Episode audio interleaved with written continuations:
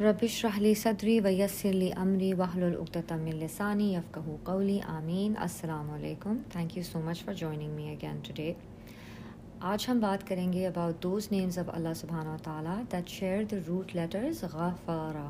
Ghafara in the verb form is loosely translated as to forgive. However, the meaning actually has many other connotations and it's more nuanced than just forgiveness.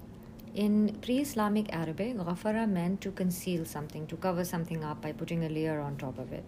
And eventually it took on the meaning of overlooking harm caused by someone to you. And it developed the connotation of forgiveness as a means of obscuring a fault, covering it with something so that it is no longer visible or noticeable. So it developed the meaning of a veiling of shortcomings.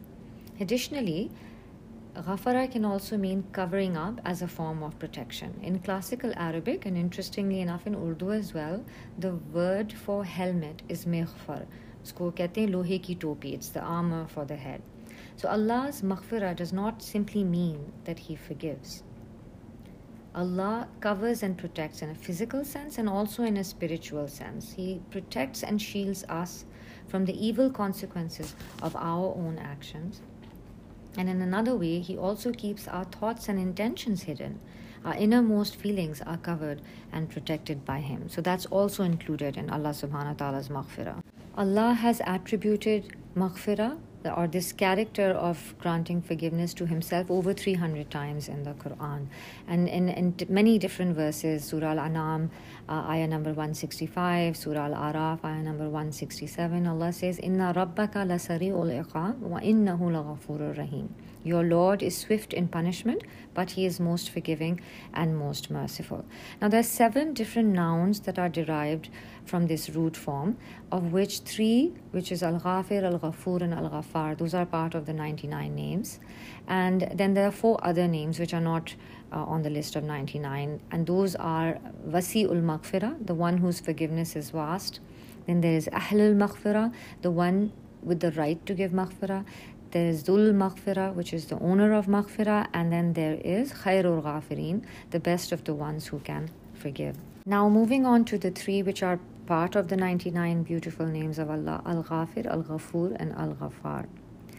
Ghafir follows the simple pattern in Arabic language for a doer, like a fa'il. So, a Ghafir basically means one who forgives. So, Allah is the one who forgives. Al Ghafur is much more powerful it emphasizes the power of the verb. So Al Ghafir is used once in the Quran, Al Ghafur is used 91 times. So Ghafir is the one who forgives, Ghafur is the one who has the power or the authority to forgive. So Ghafur is for quality or intensity of the forgiveness. So regardless of how huge the sin may be, Allah will forgive. Al Ghaffar structurally indicates frequency or continuity. So, Al Ghaffar is the one who forgives over and over, continuously forgiving, perpetually forgiving. In Surah Al Hijr, which is ayah number, um, surah number 15, ayah number 49, Allah says, Nabbi ibadi anni anil ghafurur rahim. That, O Muhammad, inform my servants that it is I who is the forgiving and the merciful.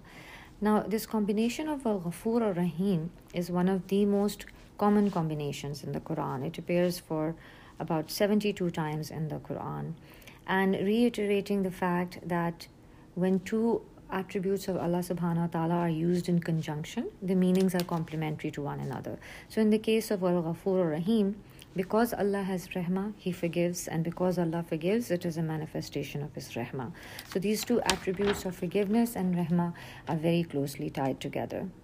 Al Ghafur is also used as part of um, a few other uh, combinations in the Quran as well. Al Ghafur Al Aziz, despite Allah's power, He forgives. Then Al Halim, Al Ghafur, Al Afu, Al Shukur, Al Aziz, Al Wudud And inshallah, we'll get into those when we do the meanings of the other words. Now, moving on to how do we obtain Allah's maghfirah and how do we live by this attribute.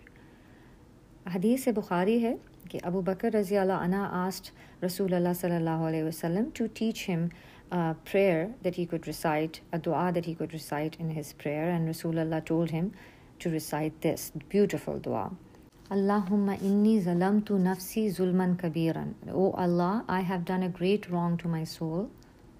Wala yaghfiru zunubi illa anta. And there is none to forgive the sins except you. Faghfirli maghfiratan min indika.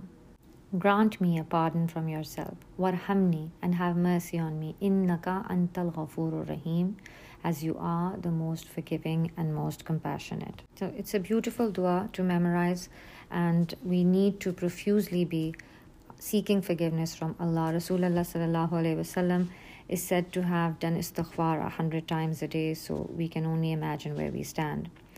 Not only is asking for forgiveness as a means to seek forgiveness, but Allah also promises that He would increase you in blessings if you seek forgiveness.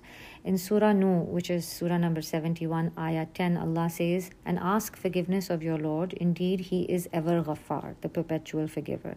And then in Ayah 11 and 12, He goes on to say, And He will send from the sky upon you in continuing showers and give you increase in wealth and children and provide for you gardens and provide for you rivers. So, seeking istighfar is something that we need to do profusely. Beyond that, what can we do?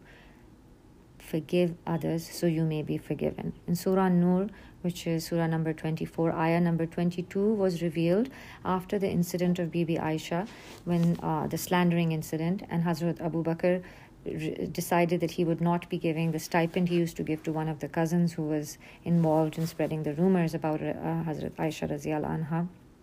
And this ayah was revealed telling him not to do that. And the ayah said, Would you not like that Allah should forgive you? And Allah is forgiving and merciful. So, forgiving others is another way that we can hope to obtain forgiveness of Allah subhanahu wa ta'ala. Another thing we can do is we focus on the positive attributes of others. Imam Ghazali said about maghfirah that every creature is bound to have perfection and imperfection or ugliness and beauty. So whoever overlooks the ugly and mentions only the beautiful is the one who shares in this attribute. So we must highlight the good and cover the faults. Additionally, we can follow up a bad deed with a good one. In Surah Taha, which is Surah number 20, Ayah number 82, Allah says, But indeed I am the Ghaffar of whoever repents and believes and does righteousness and then continues in guidance. Again, Allah says, after mentioning punishment in Surah Furqan, which is Surah 25, Ayah 70, except for those who repent, believe, and do righteous work, for them Allah will replace their evil deeds with good, and Allah is Al Ghafur Ar Rahim.